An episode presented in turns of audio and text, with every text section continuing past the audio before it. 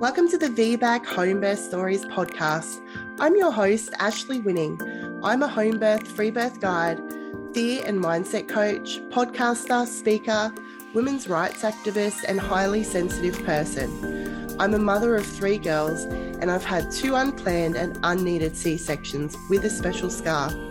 I birthed our third 4.5 kilo baby at home in a free birth after not being able to access a home birth midwife.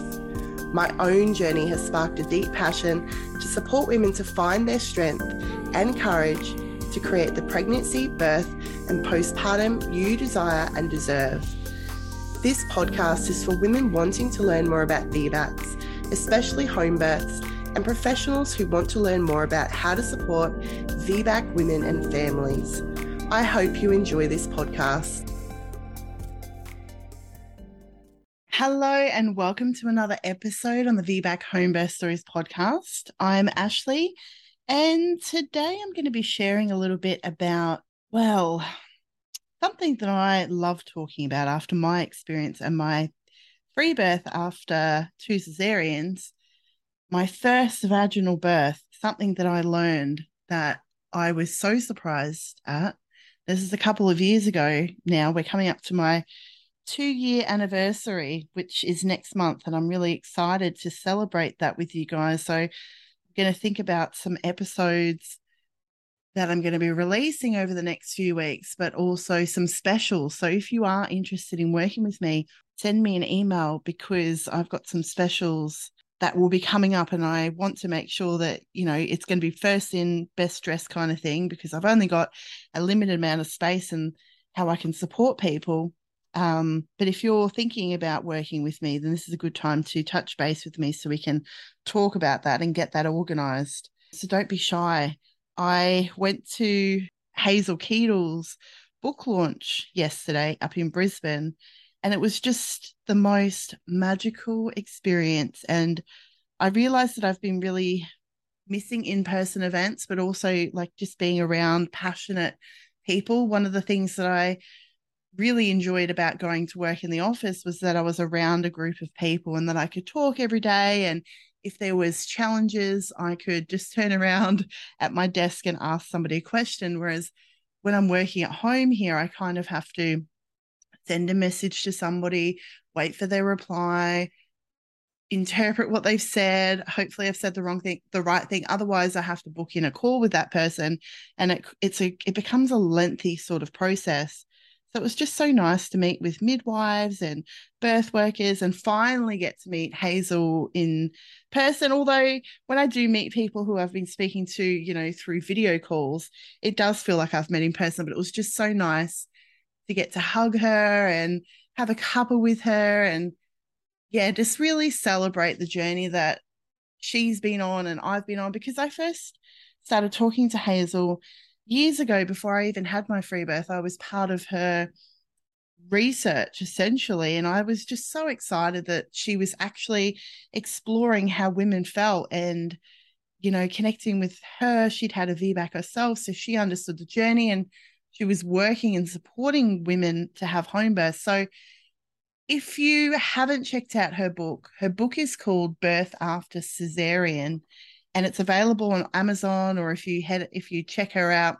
on Instagram or wherever, then you could probably just purchase one off her or maybe she'll just link you to Amazon or something like that. Um, and I will eventually have her on the podcast again to talk about her book and then share some more VBAC details with you and information. It's a really great book, and I probably I may even do my own review of the book.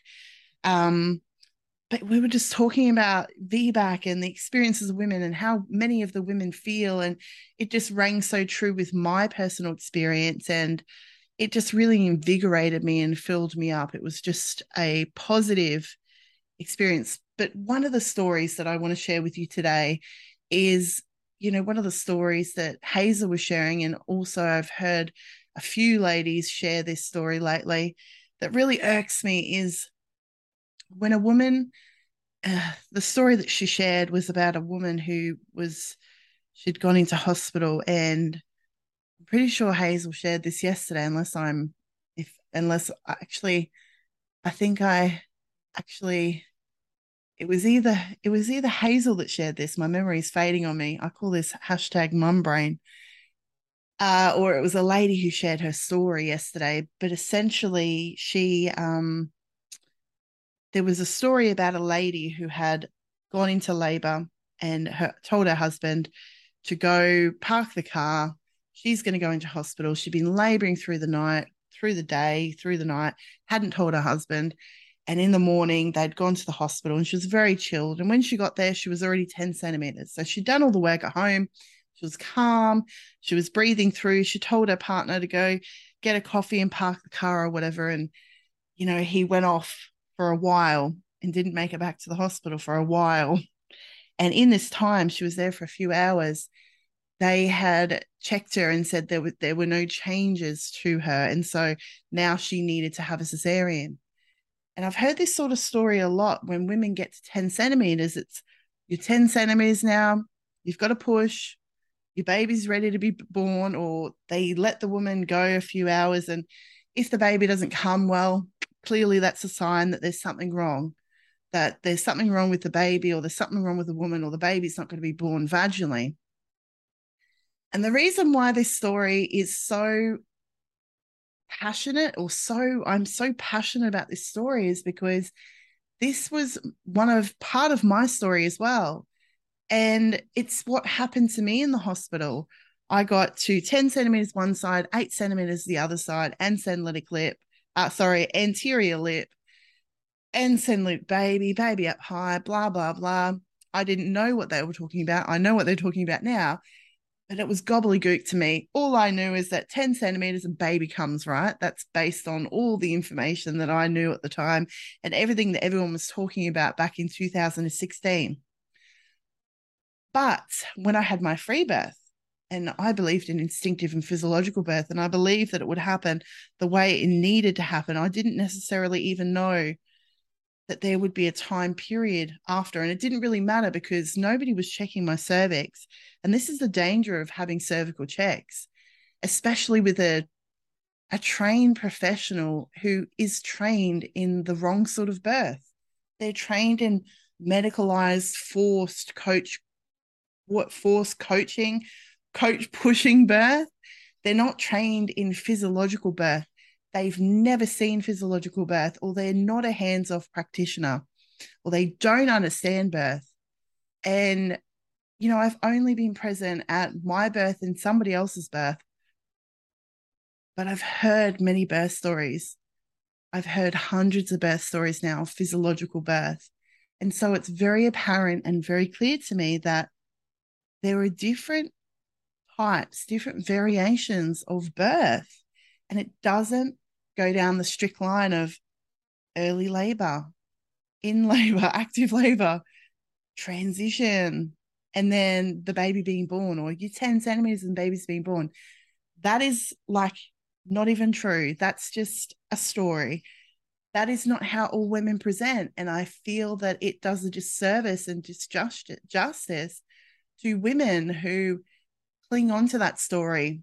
So for me, with my birth, I I dilate very quickly. I dilated I within within five hours of labor from the first contraction.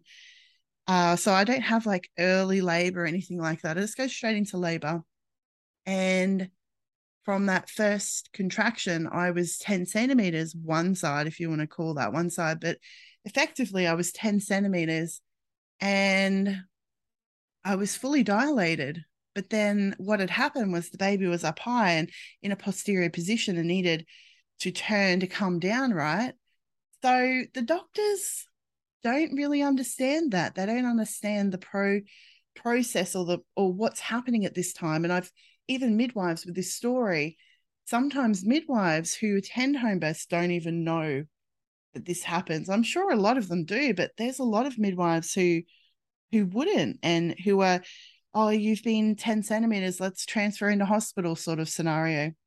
So with this woman, she ended up having cesarean because, you know, that's what they told her that she needed to do. And she was by herself and she didn't have anyone to advocate. And maybe she didn't have enough information and, and knowledge to make a different choice.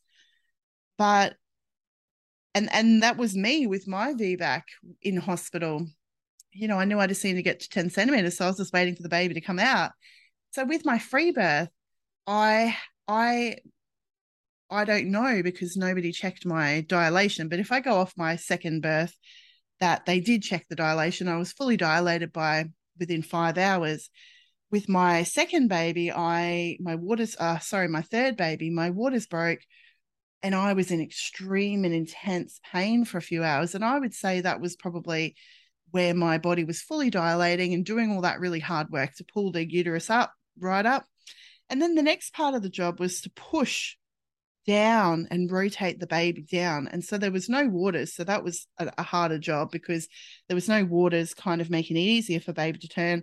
The baby kind of had to go without the help of having the bag of waters there. And then after that three hour or four hour period where I was in intense pain and agony, I would say it went to nothing. It felt like there was nothing. But from that point onwards, there was pushing. So my body was doing fetal ejection reflex, or it wasn't really doing FER. It wasn't ejecting the baby, what it was doing is pushing the baby around and down. I was doing these huge pushes, like every three to four contractions, and they felt really good too they felt really powerful and they felt like they were doing something. I didn't really know it at the time, but that's what was happening. It was pushing the baby and moving the baby around. So my body was working extremely hard to push the baby down and around.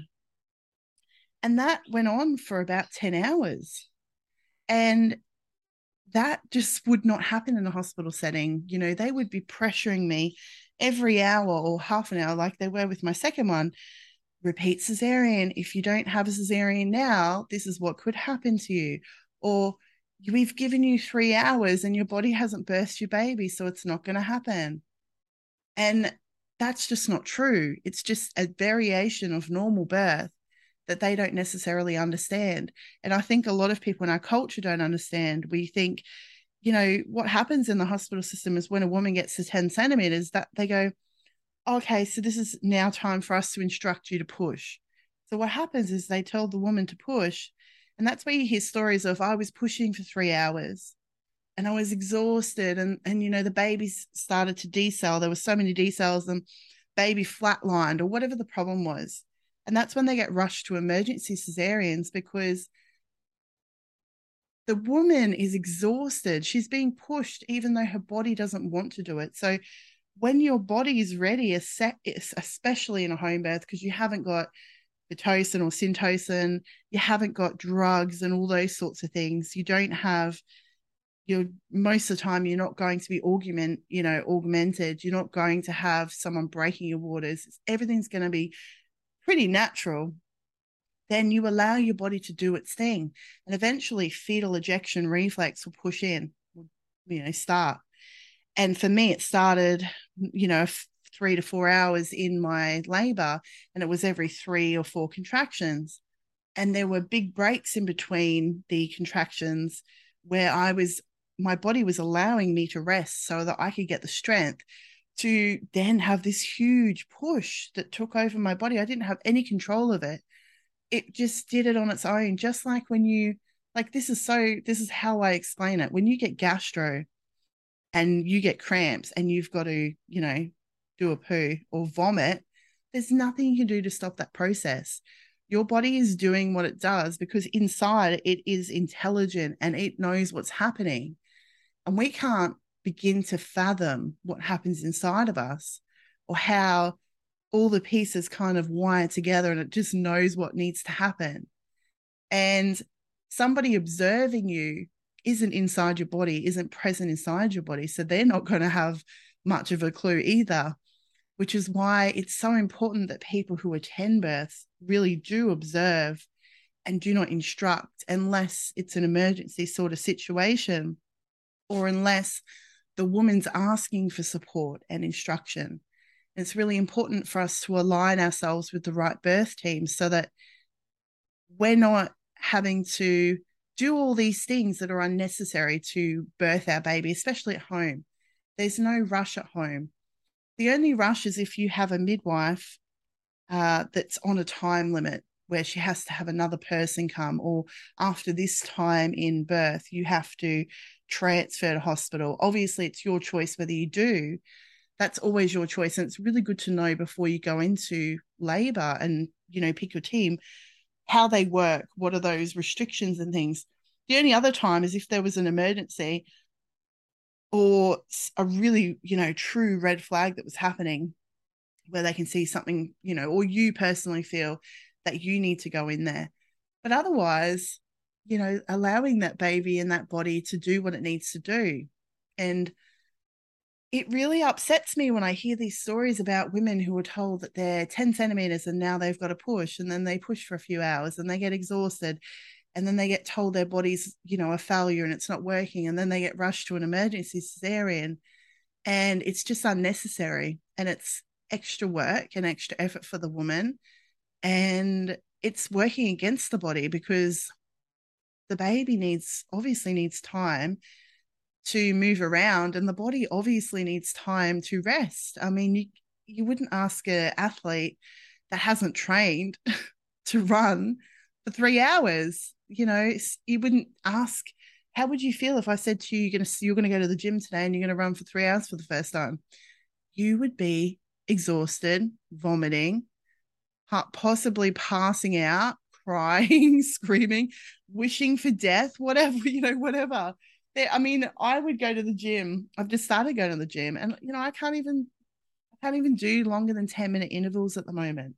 And so allowing our body to rest because this is a big deal, right? This is a big thing that our bodies are going through when they're birthing. So we need to rest. We need to follow our intuition. We need to follow our cues. And that means if you're, you know, having drinks, having breaks, doing your mindset stuff, allowing the body to do what it needs to do. And so there's no right or wrong. It just unfolds the way it needs to. And I just wanted to really talk about that because it's something that just isn't talked about enough. So I hope that if you've had a similar experience, that really plants a seed in your mind. Uh, and there's a really good episode that I want to share with you as well, where Dr. Rachel Reed and Katie talk about. Uh, it's called cervixes and, and pushing on the midwives cauldron podcast, and she goes into it a little bit further and talks about posterior birth. But it was the first time that I'd actually seen something written or spoken about that you know in this arena that aligned with my with my experience. Because when i was in the hospital i felt like what's happening? I don't understand. Don't you believe that this baby's going to be born? And then when i'd spoken to a few midwives you know afterwards there was everyone had a different you know and i've even asked midwives since this and and and rachel speaks to this as well is that the way that midwives are trained and the way that obstetricians of course were trained is very differently to how a physiological birth will go. They were trained for a medicalized birth which is really interesting. So just some food for thought. Uh, if you've got any questions head over to my instagram as I said to you, I will be delivering some sort of special. I'm not really sure what I'm going to do yet, um, but I'm really excited to do something and celebrate this amazing journey that I've been on. We're coming up. We're in the 70s for the episodes now, and it's oh, it's such a such an amazing. I can't believe that I've got to 70 episodes. Like I've done this. I've had. I've done this when I was pregnant. I did this when I had a newborn. I've done this with, you know, homeschooling my children. It's just, I'm really proud of this podcast and the amount of hours and dedication and time that I've put into this podcast as a resource, but also I'm so grateful and really thankful for the community that's been built up around this podcast as well. The love and support from you my listeners and you know the community and the VBAC home birth support group, just seeing the mums connecting and seeing them share their wisdom and their stories, it is so powerful because this is how we learn. This is how we choose to have a different path. This is how we go forward. This is how we support each other. And this is how women and mothers rise This is how we stop the abuse that happens in the hospitals. This is how we stop it all for our children and for other women. And this is all I wanted to do when I set out. I just wanted to help other women not have to have the same experiences as me. And while I can't stop what happened in the past, I hope that this podcast helps women to have more positive births in the future or the wisdom and knowledge and stories that are shared on this podcast, you know, filters through to other women who are about to have their babies and they can make different choices. And I really feel like in the last couple of years, the birth world has completely expo- exploded, especially like VBAC with so many more podcasts out there. There's like so many VBAC podcasts out, so much more support, so many more resources. And I think the internet is just, it's just connecting women up with so much more. So I am really grateful and thankful for everything and everyone who's shown up to share their knowledge and wisdom because because it got me to this level and yeah i mean what more could you what more could you ask for um being able to be in this space and just hear women's stories. It's it's uh it's wonderful to hear those positive stories at the end and also enraging still to hear the you know some of those traumatic and disrespectful and rude experiences to begin with. Women just deserve better.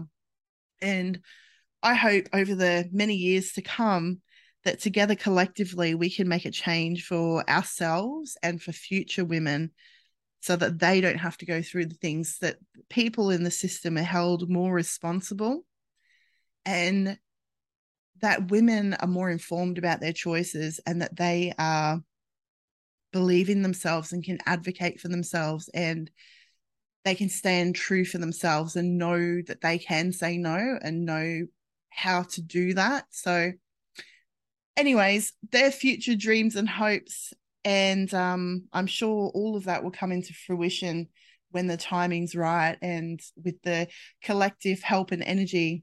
Um, but yes, I hope you have a wonderful day. And I'm going to bring you some really cool episodes soon. I'll be chatting with some real mums over the next week or two and bring you some real mum stories. And if you have any topic ideas that you would like to submit to the podcast, please do message me on Instagram or just send me an email. Until next time, have a great one.